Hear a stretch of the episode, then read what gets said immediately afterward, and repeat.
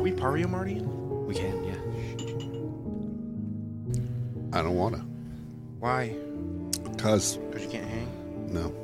No, Literally, I can't. I got to go home and It's late. get. I, I agree. You got, I like, a whole fully. family and like responsibilities and shit. I know. Oh, I dude, know. I finally Not us had- over here planning to move to Colorado spontaneously. Did you just hit the record button? Yeah. Oh. Okay, cool. Never mind. I won't talk about my job. Aha, good. Yes, good catch. I had I had corporate in my store the other day, and Uh, one of them was in the back room, and my laptop was back there because I bring it in for work related stuff too.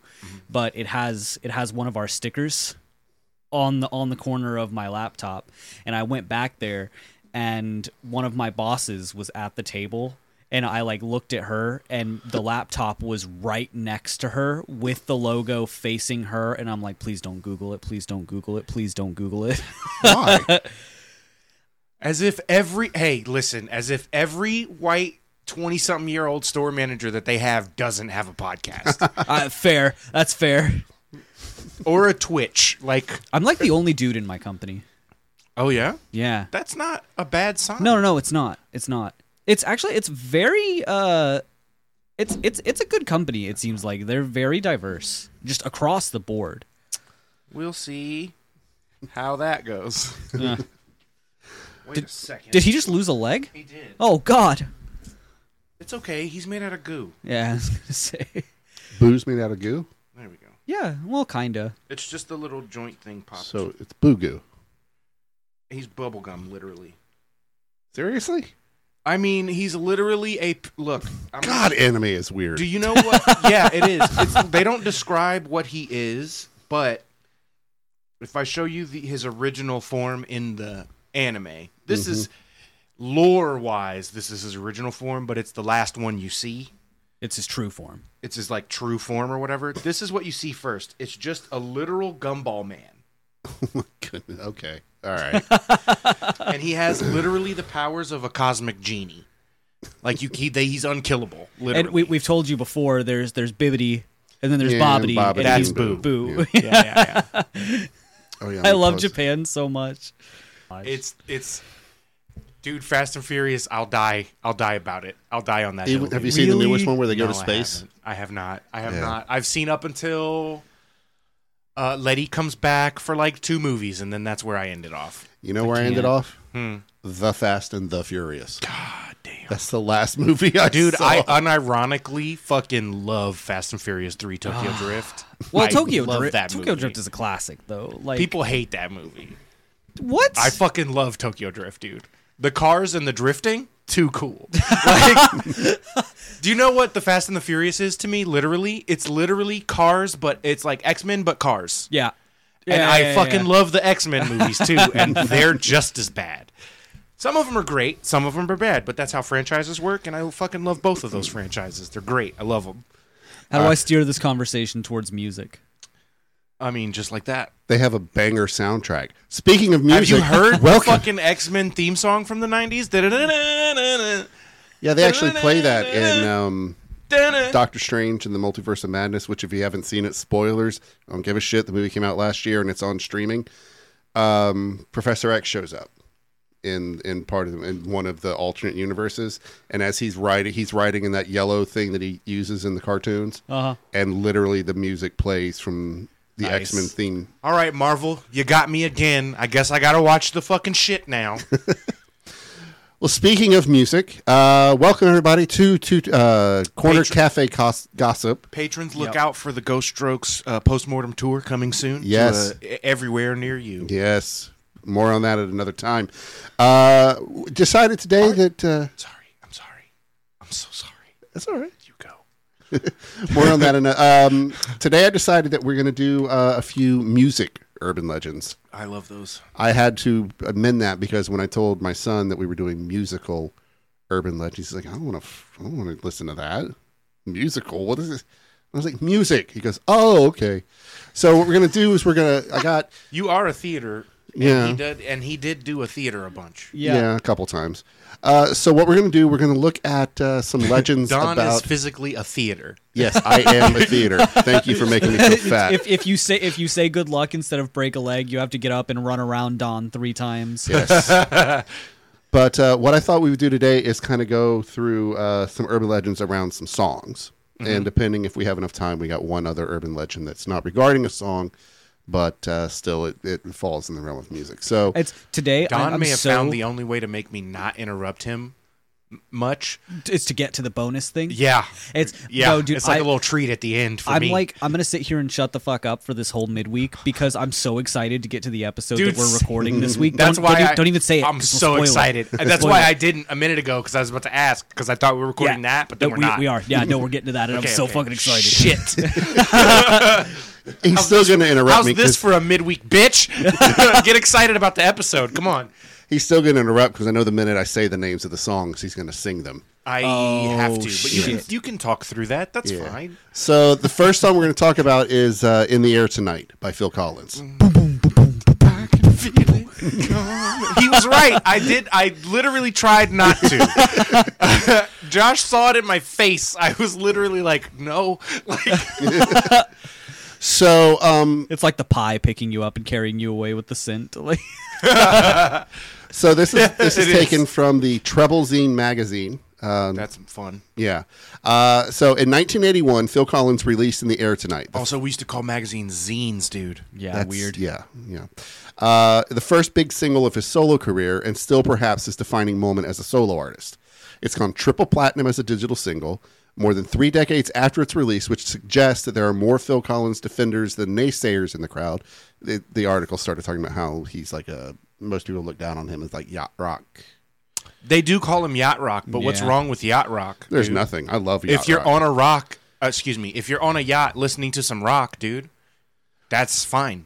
So part of Party. what makes in the air tonight a sensation is something that we all know to be true. It's an absolute banger of a single. It's a banger, dude. It's, What- a what- bop. What did dude. I say as soon as you said the name? I said, yep. It's a fucking bop, dude. all moody, minimal synth and big reverb heavy production. it sounds like the '80s, man. yeah. And then at the three minute, 40 second mark, Phil Collins does what he does best pounds the fuck out And of then he those makes the reverb '90s known, dude. Yes. Yeah. Um, So, but in the other, the other reason that made In the Air Tonight legendary was a literal legend, one that finds Collins playing a silent ish witness to a drowning victim. Oh, dude, I Oh, always thought it was this. uh, Jack the Ripper. No. So the story goes a Phil number of Collins different is ways. Jack the Ripper? Yes. No, no, no. My my family, we thought that the song was like an analog to like Oh. he was Jack the That's a, Ripper. that's a neat or- family theory. That is. Yeah, yeah, I yeah. like that. Yeah. Something to do with Jack the Ripper. You like were he was a destined witness for this show. dude. it- Yeah, man. So the story goes a number of different ways. In one version, an inebriated Collins watches from afar as another man watches someone drown. Eh, I can feel it. come. In another, he's in a boat with another person during a downpour when it capsizes, and though he swims ashore, while a random onlooker watches without offering help, his companion ends up succumbing to the current. Th- There's another where Collins takes revenge on a man who raped his wife, though that seems to be the result of a particularly bad telephone game connection. And in many versions of the story, the person responsible for letting the man drown is invited to a Phil Collins concert Well, I've been waiting Yeah. for this moment for all my life. and during a cl- climactic moment oh Lord. has the spotlight shown on him in a dramatic accusatory fashion. That's fun. That's Yeah. just fun. So, what's the evidence of this tragic incident? Well, I remember. Well, the song itself. Uh, Phil wouldn't lie. Uh, Phil wouldn't lie to you, would he? I remember. Don't worry. I don't know. Phil would probably yeah. lie. The first line of the first verse goes, "If you told me you were drowning, I would not lend a hand." And he soon follows this up with, "Well, I was there and I saw what you did. I saw it with my own two eyes." Saw it with my own two eyes. we, we are copyrighted already. Oh, yeah. fully. Only that never actually literally happened. No, Phil. Hold on, sorry, I stood up for a second. Phil Collins knows that we all loved Tarzan. He knows we can't help it. Uh, not the Phil capsize. Collins is way cooler than Billy Mitchell. Phil, Not the capsized boat, not the mustache twirling villainy, none of it. In fact, a song about Collins, it is in fact a song about Collins' divorce from his first wife. A song Oh, with damn. the hurt doesn't show, the pain still grows. It's no stranger to you and me. So, uh, a a song written, quote unquote, obviously in anger, as he's said. And yeah, it's pretty angry. Suggestion you'd watch your It's ex. literally, uh, you know what? Fine, let's get divorced, but I wouldn't piss you. I wouldn't piss on you to put you out. Right. I mean, suggesting that you would watch your ex-wife drown without lending a hand isn't the kind of thing you say when all's well in the homestead. I don't I know. don't Way. know. Yeah, you've never heard the way Cat and I interact when no one else is around. But that's all it is. A very bitter person working through some stuff, trying to figure out how the bottom fell out of his marriage and then making a hit single out of it.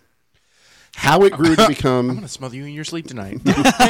how it grew to become such a uh, prominent urban legend is harder. It's a harder question to answer, other than perhaps people take lyrics too literally sometimes. oh no. And the part about confronting the guy during a concert, well, according to Snopes.com, that literally came about as a result of some of the lighting displays during Collins shows in the 80s. Really? hmm It's remarkable just how widespread the legend is, though, and the Snopes page Yeah, lists. dude, concerts in the 80s, it doesn't matter who it was, but constantly. If once you reach a certain level in the 80s, constantly you get complaints and people like rushing the stage cuz they're mad and shit. Yeah. Like it's wild. Well, from what I read, the way the lighting was during that song, there was only all the lights were gone except for a spotlight on Phil Collins, Uh Uh-huh. huh. and then there was a spotlight that kind of went around the audience like it was searching. Right. And so that's where people got the idea that the spotlight landed on one person. Oh, and- Okay, that makes sense. But what I love is nobody bothers to sit there and go, okay, he saw this man let another person drown. Did he go up and say, hey, I'm Phil Collins. You want tickets to my concert? How did he find out who this guy was in order to get tickets to Well, the Phil I Collins mean, it- it's show? a Well, nonsense. it's urban no legend. stranger to yeah, you and me. That's dude. true. It's we also haven't talked about how this song gets referenced in uh, Stan. Stan. Mm-hmm. by Eminem. Yep. Yeah. Yeah. that that's what I was getting at. It- when I said I wouldn't piss on fire to put you out, I was gonna literally say it's like literally Eminem made this song, but more angry later. Yeah. And then and then had Dido in the song. Yeah, that was weird. No, was no, super you're weird. thinking of S- No. No, Stan. it's- it's You're Dido. talking Yeah, about Stan. S- You're talking about Superman. No. No. Stan is the one oh, you're talking about the crazy fan. I Yeah, thought you were yeah. talking about the uh, the breakup song. No. You're No, no, thinking no, Kim. no. Yeah, no, Kim. no, I'm not thinking No? about Kim. Kim is Kim is the breakup song, yes, but Welcome to our Eminem fan cast. Eminem's the goat. That's all I gotta say. but also, um, well, I'm talking about the the song Superman. It's literally about him after the breakup, like going to clubs and shit, and all Oh. the women. You know what I'm Yeah. talking no, about? no, no. I was, I was thinking of the part where Stan in Yeah, yeah, Stan. Says, you Like- know that song by Phil Collins, In the Air of the Night? Mm-hmm. Yeah. Yeah, yeah. Where Yeah, yeah. that guy could have saved that other guy from drowning, but didn't. This kind of like that. You could have saved me from drowning. Um, I do like Eminem. Yeah. Eminem is so good, dude. Eminem was doing a Joyner Lucas before Joyner Lucas Ah. ever Joyner Ah. Lucas. Yeah, my son the other day we were talking about Eminem, and he's like, nobody talks about Eminem anymore. It's like, what the fuck are you talking What about? do you mean, kid? No, guys, guys, guys. He's right. We're old. yeah, it's true. But I mean, Oh, I he just guess young dropped people don't American talk about it. or Young what is people- it? young Songs people to don't talk Murder about Eminem But to, anymore. or music to murder. No, by, well, also, his most recent albums Songs were to not get murdered to. great. something like that. Yeah, his most Music to get murdered to. Yeah. Because it's it's a reference to the Al- Alfred Hitchcock Yeah, um, music from the movies. Recent, he he had some he had some real duds on his most he recent. did, but albums. even some of the duds still had like No, uh, no, no. You're thinking of the most recent albums that you've listened to. The most recent albums that he's put out, like s- since the MGK thing, he has only released bangers. oh, okay. I guess I guess I am a little behind on the Eminem. You're probably discography. stopped with like Music to relapse get and murdered by Recovery. is like the, No, no, one no. of the hardest albums I of think that the, year. the the the album that had the the picture of the plane. I think on there. that Uh. one was like one where he started doing bangers again. That There- was that was like there the were transitional. still a couple one. of little duds on. that was the transitional album. one, and then right after that, like literally, I haven't I'll heard the say- next one after that. I'll say that I don't call Eminem songs duds except for me specifically because you know he is a controversial artist. People That's- if you that's like him you like him, if you don't you don't, and even if you do like him, some of his shit is not for you. Like fine. I mean, sure. old He's old, old prolific. Eminem is fucking problematic too. Old so Eminem, uh, it's- yep. I'm problematic. Yup. Um So is new old, Eminem s- is a couple kind of old Bo also, Burnham Mm-hmm. songs, ironically enough. but still. Anyway, it's just he's fire. He's just fire. I just got to say he's fucking fire. Well, that's pretty much the, that story. Uh, there's not much more to say. Um, it's not real. That's Wow. Yeah. No way. Phil Collins didn't see a man drown and then fight his murderer at the show? What? I can't believe it. All right. The This treat's so bad and I'm not doing well. not doing well in this department right now. so um, this this article also comes from troublezine.com uh, dot com, and we're going to talk about the Ohio players love roller coaster. Oh, buddy. I love that song. I know. Go ahead. Roller coaster of love. Say what? So the article says, I can only imagine what would have happened if the Ohio Players Love Roller Coaster was released after the advent of the internet. Reddit would have had a field day with it. Podcasters, roller coaster right. podcasters would sleuth the hell out of it. God only knows what kind of rumors and disinformation would spread once it got around. You're reading about its history, strange history on a website right now. Then again, maybe nothing would have happened at all. Back in 1975, when the Ohio Players, It's just so fucking groovy. it is Oh, yeah. Dun, dun, dun, dun. when the Oh, Ohio shit. Players released Love Roller Coaster, featured on their album Honey. You've Myths- chosen such a good topic for me today, Don. I, needed That's this why we so waited for badly. That's why we waited. Myths had legs uh, because you couldn't simply debunk something instantly by looking it up on your phone. You had to live with the mystery, maybe deduce via Occam's razor that the outlandish rumor you heard about some famous musician that they had to find some creative new way to take drugs internally. That's my favorite razor. I know. Or that they underwent surgery to better facili- facilitate autofellatio. Yep. Probably wasn't true. Maybe. That's a Manson. Probably could Oh, One of happen. the two. But then again, uh, Hey, maybe it didn't. also, I was thinking about this the other day, actually. I don't know why. I saw like a video that mentioned it or something, and I was just thinking about it. Like, there are people in this world called contortionists Oh yeah, who can just do shit like that yeah. because of practice. You ever watch No America's surgery? Got Talent? There's five every season. dude it's it's really if listen if you really get into it you can force your body to be that flexible after years and years of training and a little bit of natural double jointedness but like it's possible for some people without the use of surgery and also even if you did remove the rib there's other shit in the way I could. your spine is not supposed to bend like that So, Love Roller Coaster became the subject of a particularly ghoulish rumor upon its release that someone was murdered in the adjacent studio where they were recording the song, or i al- believe it it was alternate- the 70s dude alternatively, oh, that's right. I do know this one. that someone was simply very badly burned while they were recording. But depending on which version of the rumor you heard, something very bad happened during the session, and that very bad thing might have been the best thing that could have happened to the song. So this is about the scream. Yes. Right.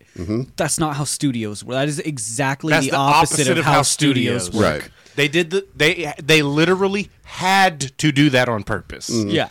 So it all stems from a scream. In the middle of the track, at 1 minute 24 seconds on the single edit or 2 minutes 32 seconds of the album version, someone lets out a scream. It's not a piercing scream. In fact, it's pretty low in the mix. You'd almost wouldn't notice it at first listen if you weren't paying close attention. And that makes all the difference. Were a singer to just let out a shriek in the middle of a song, we might think nothing of it.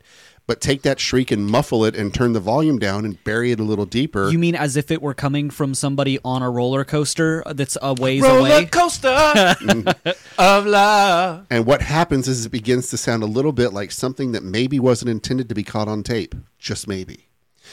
Now, a scream is just a scream. And by 1975, there were plenty of screams on records, but something about this one just seemed peculiar enough to start a rumor mill turning. Per the legend that arose from the scream, the details and mechanics of the Love roller coaster murder varies from unreliable source to unreliable source. Which roller coaster do you think Love Roller Coaster is? uh, the Superman at uh, Six Flags. See, I was going to say Thunder Mountain. I just decided to pick like a really specific one. Yeah. It's the j- it's the fucking dueling dragons at Universal. Those don't exist anymore. Fuck Wait, what? really? That's what Hagrid's motorcycle ride replaced. What? That whole area now is for Hagrid's That's magical. I'm old enough that that's blasphemous. I know. Okay, no, we have to be good. I don't even like roller coasters. have to be good, We Ruben. have to be good. Why are we being? I'm. I'm Because lost. we got to get to the bonus thing. The bonus thing we keep forgetting. What bonus thing? You said you, said had there was an another one extra that we could do legend, at the end. perhaps. If we were. Oh, possible. Gotcha. we were Okay. good boys. Yeah, yeah, yeah, yeah. Okay. Sorry. I'm thinking. s- Uh, never mind. So we want the treat, okay? Um, okay, so the murders vary from one. Okay, but the most common version of the sto- of the story is that someone was killed inside the studio, in an adjoining room, or possibly the control room, or perhaps just a neighboring apartment. Again, 70s, I will believe that. Yeah, oh, for sure. I mean, it doesn't matter. That's that's when, like most murders So happened. the, the- Truly. the victim might have been someone's girlfriend or possibly a cleaning woman. So just run the gamut. So there are other 75. Yeah, so okay. there are other variations of this legend. Like for instance, Esther Cordette, the model who posed nude on the album cover, was caught on tape being badly burned by a hot batch of honey, or that the scream was actually pre-recorded from an unrelated event, like a 911 call, and the band merely sampled it. So, hot batch of honey sounds like a candle wax situation to me. Uh, it's, it it also sounds like a sick album title. Uh-huh. yeah, it does actually. Now that I'm thinking about it, a hot batch of honey would have been a great album. or a porn I mean, starring a, a woman whose porn name is Honey. that's f- fair. So none Sad of, about it, but you're right. Uh, none of these is re- none of these is really a more, any more unbelievable than the original story, and there's a reason it's captivating. There isn't a person among us that just won't get drawn into a good murder mystery every now and then. Oh, that's what makes mu- us money. That's how we. Yep. Uh, Love roller coaster. Speaking of Patreon.com/slash TTO Pod. Love roller no, it's coaster. last two towns over. Fuck. yeah, uh, would have been a hit regardless. It reached number one on the Billboard in January of 1976, and its undeniably catchy groove has everything to do with it. It's Un- very undeniably good. exactly I correct. literally, it's like literally, there's only four words, pretty much, and I can't like it's, but it's in there. It's in my head, and it's, I'm grooving right now, dude. The truth, however, is far more mundane. Nobody murdered anyone while the Ohio players were in the studio that day, and it certainly didn't get caught on tape. The owner of that muffled scream is, in fact, Ohio players keyboardist Billy Beck. He simply added a bit more flavor to the track with, via some joyful noise. It should be noted that there are a number of other yelps and screams from other members of the band before that happens. Mm-hmm. A bit of context m- that might have prevented the viral spread of the story were it not for some overzealous. Sounds like a fucking block party, dude. The song sounds like yes. a block party. Yes. Oh. So the I- Ohio players, for their part, didn't bother correcting anyone, at least for a little while. They yeah, were no, too that's busy- publicity. They were too busy probably doing cocaine and grooving. Dude. oh yeah, for sure. So no, Love Roller Coaster isn't a forensic file or a cold case or even really that plausible of a legend. In hindsight, there's something sort of quaint about it, about the fact that a pretty acid, easy it to was the explain 70s. vocal vocal screech um, turned into such a widespread urban legend, though it certainly supports the case that most of us can't get enough of a good creepy story. I love how you said the truth is more mundane, and that's actually like the entire concept of our podcast. Yeah. And I can't believe that uh, people are so entertained by us taking these like really cool, interesting stories, and then being like, actually, that's not true. Life is more boring than that. I have a question. I actually have a counter argument uh, based on. Did you, you guys know about the Vlog Brothers, Hank and John Green? No. Okay, Wait, I know Hank Green. yeah, yeah, yeah. Okay, he and his brother John, way back in like before YouTube had ads.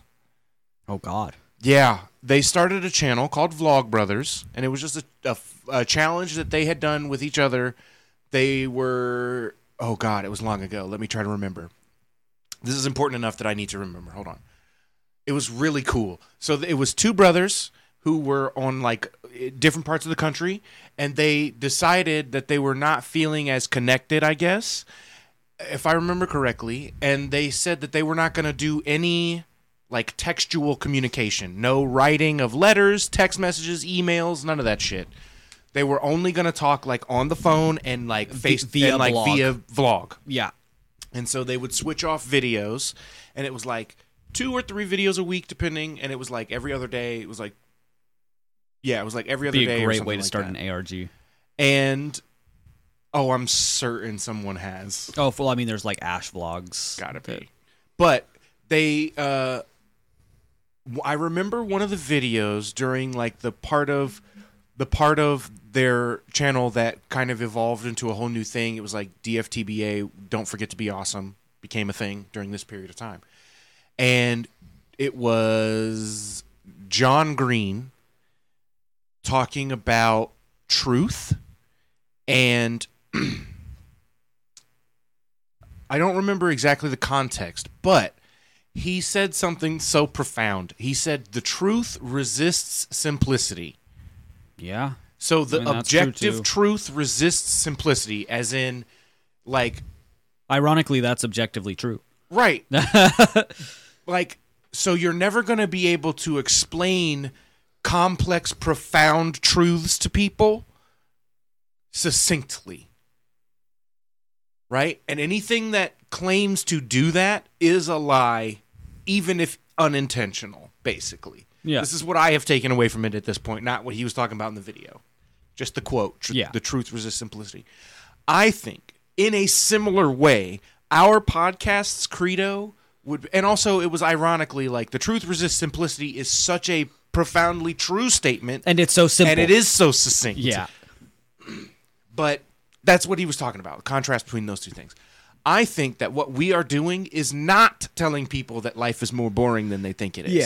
I think what Oh, no, we are I, saying I was is that, being a, a little shit about it. well, I, but I just think this is an interesting thing that we are actually here to make people say, and I, and I hopefully, you know, despite my attitude, I hope that people don't think that I am disrespecting them for the viewpoints that that I am, you know, dismissing out of hand on sometimes my I podcast. am though. I mean, unless you're a flat earther or a racist, um, or you know, a bigot of some kind, then you can go fuck yourself. But you know, yes, it's fun to think about ghosts and things. I I often, as d and D player, talk about the dice gods, and me and Josh are in the cult of the long boy and the fat boy, respectively. For Yeah, well, they're they're both part of a pantheon. it's you know, it's a thing. But like, we may explain that one day. Probably not. No. Um, I won't. I refuse to. I mean, such is his will. But Couldn't see it, but I gave a I gave a very distinct nod of yes I, yeah, to that. Yeah. our podcast is here to tell people like while it is fun to think of these supernatural things life is more complicated and exciting in a bad way and sometimes in a really fun way than you think it is life is Yeah. both better and harder than you think it is I I, don't ga- know. I gave another nod of like a very very distinct nod of yes. Do the next one, Don, so we can get to the extra special bonus one. I So, don't, I don't want to do it again but life is better than we think is what Yeah. i'm saying like so the next song is about the mean, or the next song, the next story is about the meaning behind the song "Fire and Rain." don hit me with a sideways one i don't know if i know that one You don't know fire and oh, might. I've seen fire. and ah I've yeah seen- okay yeah. i do know that one So uh, this is taken from. I've seen sunny days that I thought would never end. Yeah. A song ironically talking about the very phenomenon that I was just talking about. Stop and smell the roses, but sometimes the roses smell like ass. This is my point. Sometimes they really do. So um, this song, everybody, if you if you know any kind of uh, yacht rock, Just you know James yesterday Taylor. morning. Yeah.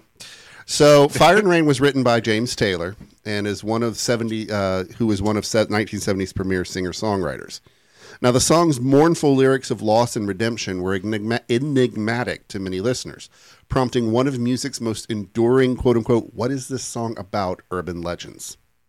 I've seen lonely times So when I s- could not find a friend. So some listeners tried to make sense of the words by reading literal I meaning always into thought them. that I'd see you and Taylor's again. audience collectively developed an autobiographical storyline for his Fire and Rain lyrics. Damn, I can't believe we're not doing White Rabbit. Thought I'd We can see do- you visit this again. one These are just more three I time. picked. Yeah, okay, for for sure. No, we're, Are we're you coming back talking to White about Rabbit. The, um, the weird Jefferson ass- Airplane. Nope, never mind. So the real story, this is the legend. The real story behind Fire and Rain, as I understand it, I thought you were talking about the acid song where it's like yeah, this one. Yeah, makes uh-huh. you- that's that's that Yeah, one. that's yeah. Jefferson Airplane or Jefferson Starship, whichever one they Jefferson were at Starship. that point. Air- Jefferson, Airplane? yeah, air, they were airplane first. They became Starship later. okay, Yeah. because that After song. they started getting higher. I like that song, but that song is weird as fuck. Yeah. So the real story behind Fire and Rain, as I understand it, is that some friends of James Taylor was going to surprise James by bringing his girlfriend Suzanne to one of his concerts, unbeknownst to James. According to the story, Suzanne's plane crashed, which is represented in the line Sweet Dreams and Flying Machines and Pieces on the Ground, on her way to see the concert and died. So the line The- Suzanne, the plans they made put an end to you. Yeah, I was Uh-huh. just gonna say the very first because I've looked up the lyrics just in case Don references them because Mm-hmm. Yeah. my brain isn't good at lyrics. But except to Phil Collins songs. well, Uh, you knew all of those. but that's like a childhood memory. Mm-hmm. I know, though. I know. That's like a that's a sense memory. Again, I'm just being a Those stinker. drums But it's- automatically bring you back Yeah. to wherever you were. But like, uh, it's the first lyrics are just yesterday morning. They let me know you were gone. Suzanne, the plans they made put an end to you. I walked out this morning and I wrote down this song. I just can't remember who to send it to. Yeah. That does very much put me in mind of a man mourning like his dead wife or something. Oh, 100%. Yeah. So, in this fan based interpretation, Suzanne, the girl who was now gone, had been Taylor's girlfriend. They were frequently separated as he traveled on tour, but they kept in close touch, spending hours of time on the telephone line, which is another line from the song, and talking about good, quote unquote, things to come. You remember when telephone line made sense? Yeah. yeah. Holy shit. when Taylor finally established himself as a musician. Now, seeing how discon- discon- dis- disconsolate Taylor was about being away Disconsolate. from his, disconsolate Taylor was at being away from his love, his friends arranged for Suzanne to fly out to meet him at his next tour stop. Suzanne joyfully accepted, but the flight carrying her to a reunion with her beloved crashed and she was killed. Both quote unquote flying machine and Taylor's sweet dreams were now in pieces on the ground. And he had lost He's the woman seen he fire Yeah. and he's seen rain. and he had lost the woman he always thought he'd see He's again. seen sunny days that Now- he thought wouldn't ever end. Although James Taylor's song is indeed autobiographical, Seen lonely times when he could not find a it friend, doesn't match the heart wrenching storyline of the popular But legend. he always thought that he'd see you. By the time Fire and Rain established Taylor as an international pop star at the tender age of 22, he'd experienced plenty. Damn, that's he was 22 when he wrote that. Yeah. Listen, Holy I, I shit. I am on, I'm barely 30 soon, and like I gotta say, I don't really respect people who are younger than me already. Right. and like, I mean, I do. I treat them with respect and def like, Uh, do you know how regularly I feel like shaking my fist at people who are younger than me? bro, like, it's often. like I just sometimes y'all do shit that makes me think of the shit that I did, and then I remember how stupid it was that I did that thing, and then I just feel fucking angry, and then I and like, but sometimes, occasionally, Oda happens. Or th- fucking James Taylor apparently with his old ass name. where they become profound as shit Bro, at like this the song- tender age of 22. if I'm in the wrong mood, this song will make me weep. like, like it's so melancholy. Right. So, uh, although James Taylor's song is indeed, a, yeah, I read that. Uh, he'd experienced plenty of psychological and physical pain upon which he could draw in crafting his lyrics. He would already same. had a long history of depression and substance abuse, fucking same, dude. for which he'd been hospitalized several times. dude, same. and he'd spent quite a few quite a while recuperating from a near fatal motorcycle accident which had broken both his hands and feet and prevented him from picking up a guitar for several months. Damn. Damn. All of this was fodder for his songwriting. As he explained in a 1972 interview with Rolling Stone, Maybe he literally saw fire and actually rain. yeah. Um, Right. Like, like. So this is him quote, you know, him saying, "Fire and Rain has three verses. The first verse is about my reactions to the death of a friend. The second verse is about my arrival in this country with a monkey on my back." And there uh and That's there, a reference to drug use Yes. for anyone who's Yeah. younger than about, I don't know, fucking 30. And there, Jesus is an expression of my desperation in trying to get through the time when my body was aching and the time was at hand when I had to do it. And the My body is aching. and the My third time verse is at hand. and the third verse of that song refers to my recuperation in Austin Riggs, which lasted about five months.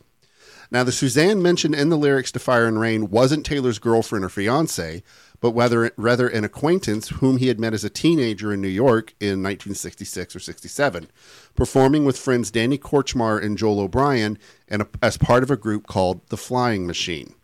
As quoted in Timothy White's biography of him, Taylor said that I knew Suzanne while, well in New York, and we used to hang out together and we used to get high together. I think she came from Long Island. She was a kid like all of us. A few years later, after Taylor had decamped to London and was finishing up his debut album for the Beatles, or for the Beatles Apple Records label, He found out that Suzanne had committed suicide several months earlier. Oh yeah, Apple Records was a thing well before Apple Mm-hmm. was a thing.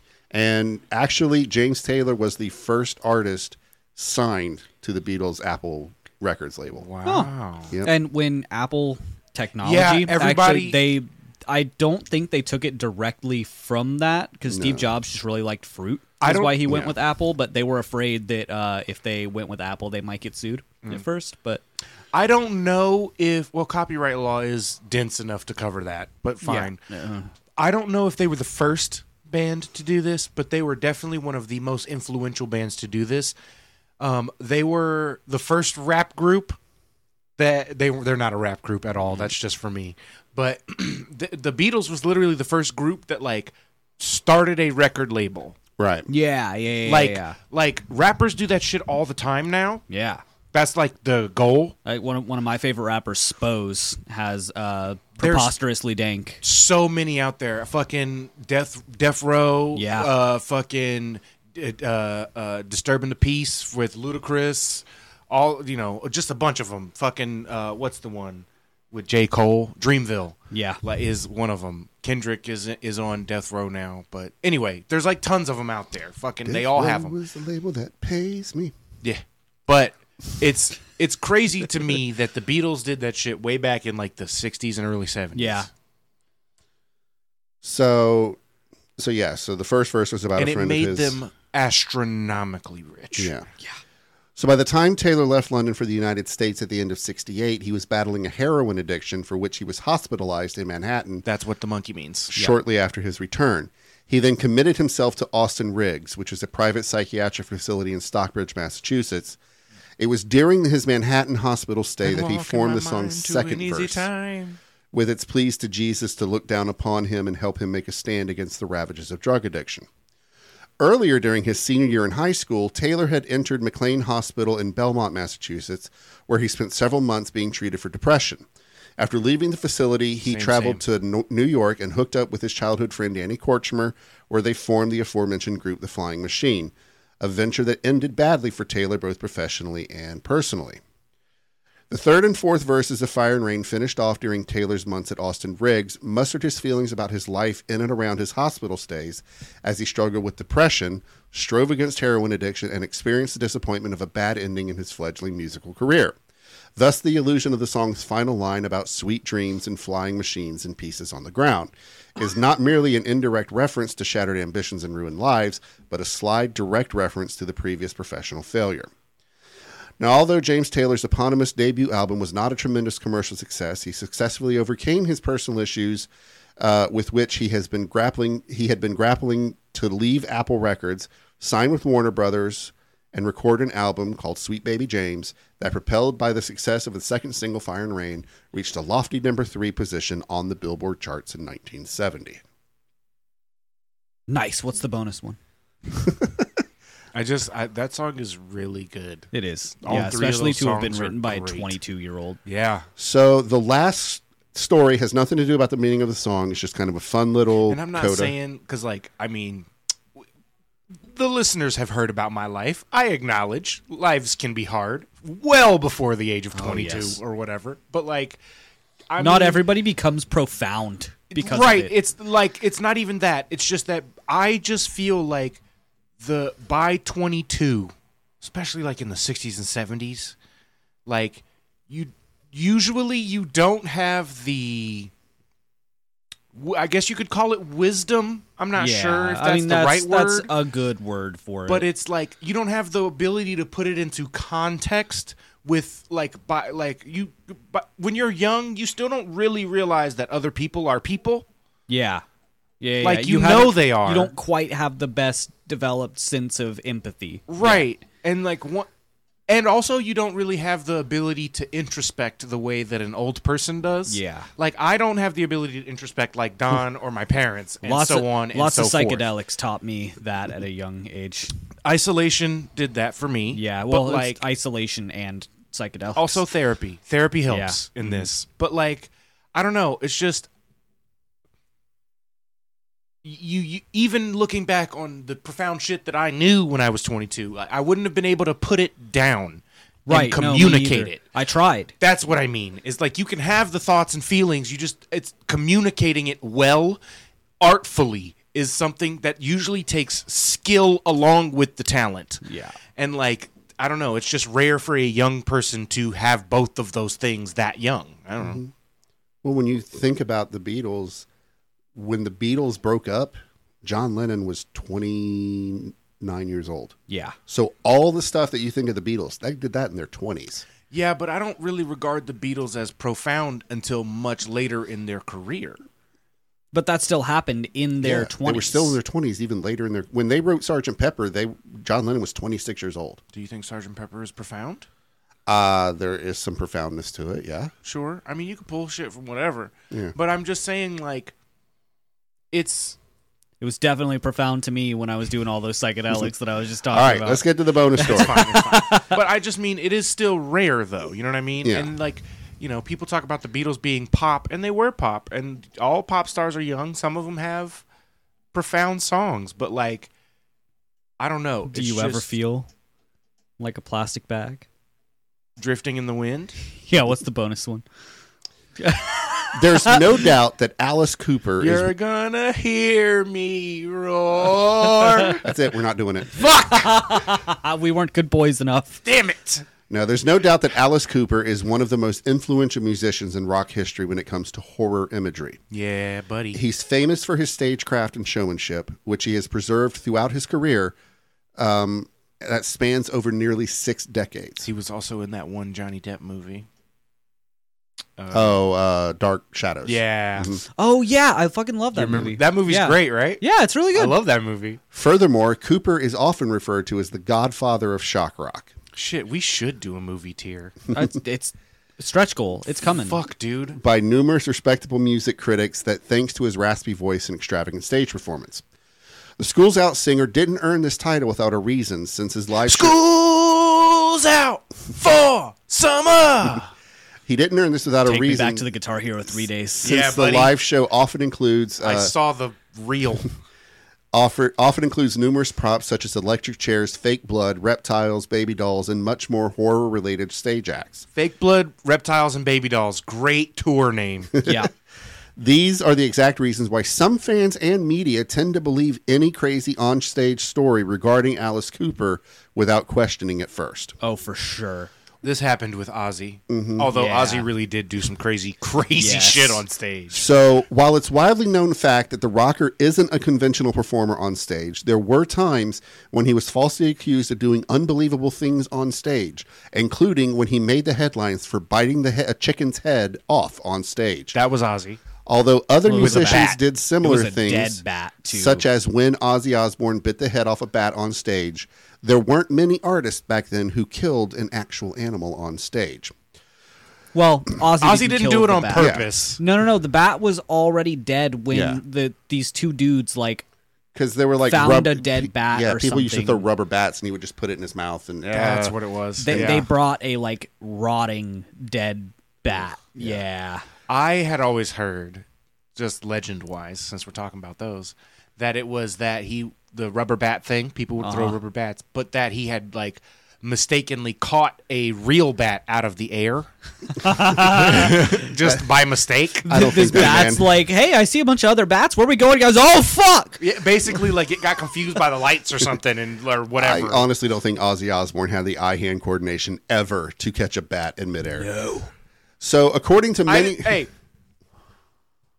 it does not take coordination to do something by mistake. yeah, true. That's true. So according to many resources back then, Alice Cooper's newly formed band got the opportunity to perform in the 1969 Toronto Rock and Roll Revival Festival. In the middle of their show, a member of the audience threw a chicken on stage, and Cooper bit the poor animal's head and drank its blood right there. Nope. Now, as the rocker himself expressed multiple times, this is not the actual story. What happened is that after Of course, a person, he wants you to think that. See what ha- happened was. what hap- what really happened is that after a person threw the chicken on stage, he thought that the bird could fly since he had never been to a farm, being somebody from Detroit. City people, d- for real though, don't know that chickens can't really fly. Mm-hmm. So Cooper, th- as a reaction, Cooper threw the chicken back at the audience, thinking it would fly off. The chicken obviously didn't fly, and throwing it to an already raging crowd wasn't exactly the best idea since the audience instantly tore the chicken apart. The chi- the chicken was the first person to ever get crowd killed. and started to throw its pieces back on stage. The following day, the newspaper headlined the incident as if Alice Cooper bit the Oh my head, the chicken's God. head off on stage and drank its Did blood. you just fucking? I can't believe you. yes, I just made my best joke of all time. yeah. So the Dare real you story. upstage me on, on our own podcast? So, so uh, this is the story as told by Alice Cooper himself. Somebody threw a chicken on stage. This was in Toronto, and I'm from Detroit. I've never been to a farm in my life, and I said, It's a chicken. It's got wings. It'll fly. That is how people think. So I threw it back at the audience. I thought it was going to fly away. It went. It went at the audience, and they tore it to pieces and threw the parts back on stage. Chickens can just kind of jump real high. Next thing I they- knew, like kind of glide. Sorta, kinda glide. next thing I knew, it was Alice Cooper bites the head off a chicken and drinks its blood. That's what the paper said the next day. I got a call from Frank Zappa, and he says, "Did you do that?" And I said, "No." And he said, "Don't tell anybody that. They love it." Yes. You know what, Frank Zappa? You were correct. Yes. Frank Zappa, the marketing genius. And yeah, so that became part of the. There's so many urban legends about Alice Cooper that he just doesn't debunk. He's He just like, seems yeah, like okay. a generally Yeah, just well, kind Frank- of a He chill is, dude. he is. Frank Zappa told him not to debunk it, and he said, "Heard." Yeah, but like people he, that he he got uh, he used to sleep in a coffin. Yeah. uh, there was the story that Alice Cooper. They actually got the name because the band originally was called Alice Cooper. It was Uh-huh. called the Alice Cooper Band. Yeah. And the real story is that he wanted a name. He wanted a female name that you could think of an old lady or a little girl in like pigtails, but she had a knife behind her back. So that's where they came up with Alice Cooper. Damn, that's they did good. Yeah, but Yeah, they did. the story became that they were playing with a Ouija board and they contacted the spirit of a witch, and that witch's It name was, was Alice Zozo. Cooper. Yeah, it was Zozo. So I mean, there's a Fuckers. lot of urban legends that Alice Cooper is just and like he "All has this mythos Oh, because yeah. of it. It is Yeah. so good. So great. And I he's love the like- shit like that. Like every rock star from that era has a similar mythos. Yeah. Mm-hmm. Like like the coffin thing is so It's- prevalent. you know, I don't think you could have that without Satanic Panic being as prevalent as Oh, it yeah. was at the time. oh yeah. no. Rock benefited Sa- from Satanic, satanic Panic, was a rock star's best My friend. mom was into rock, and she literally credits the Satanic Panic for that. Yeah. Oh, yeah. like we've had conversations where she's like, "Yeah, no, it was just like as a rebellious teen it, during the Satanic Panic Yeah. in the '80s. Like, th- what else are you gonna do? That's why I listen to rap Right. because my dad didn't. Like, Right. But one of the best marketing things they ever did when it's not even about rebelling either. It's like I don't want to have the same taste as my folks, so I gotta have a different one. Right. Yeah. So that's why I listened to like emo music and rap. like but the when they came out with the album Schools Out, um, it was at that time that people started like protesting against them, calling them evil. Yeah. And they were going to England to perform in London and Mary Whitehouse, she was like a big that's another one that makes me think of either an old lady or a little girl. Yeah. Yeah. She was like uh, Little Mary If you could Whitehouse, imagine yeah. like the '70s version of the PMRC, Tipper Gore. Yeah. You know, she was Ironically, this those woman- names like you can't do it in the middle. Like I don't. There's not a young woman whose name is Mary Whitehouse. there's an old librarian and a young girl with pigtails Yes. and a dress. But she was protesting the ban and wanted them to not be able to perform. Uh-huh. So they actually took a semi truck and lined the s- both sides of the semi truck with a picture of Alice Cooper himself, naked except for a python in his crotch area. Went to the middle of Piccadilly Circus in London, into an intersection, and quote unquote broke the truck down. So the truck was stalled in Piccadilly Circus for hours with That's- this nude picture of Alice Cooper just showing for everybody to see. And that's what rock and roll is all about. Exact- That is Exactly. what rock and roll is all about. Yes. it's slightly different than metal, but Yes. like way more rock and roll though. Right. Yeah. Like- it's if you just you either know what it means or you don't. It's like, it's like. You ever seen Project X, the movie about that No. Australian party?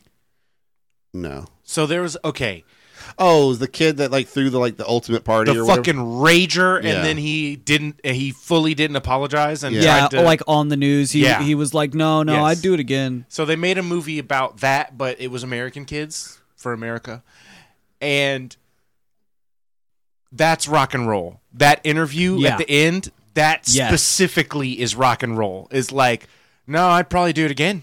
to Be honest. If you want to throw, eh, what what advice would you give to other teens that want to throw a party like this?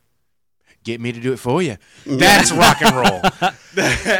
But the most ironic thing about Alice Cooper is he is a devout Christian I know. and he teaches Sunday school. He's so fucking wholesome, dude. Yeah. I love him. I mean, you expect to It's go like open- Marilyn Manson is also wholesome as fuck like that, Mm. dude. Uh, I think Marilyn Manson did some real sketchy. Yeah, he's done shit. Did he? sketchy shit, Yeah. Which one am I thinking of that's the creepy one, but he's not actually creepy?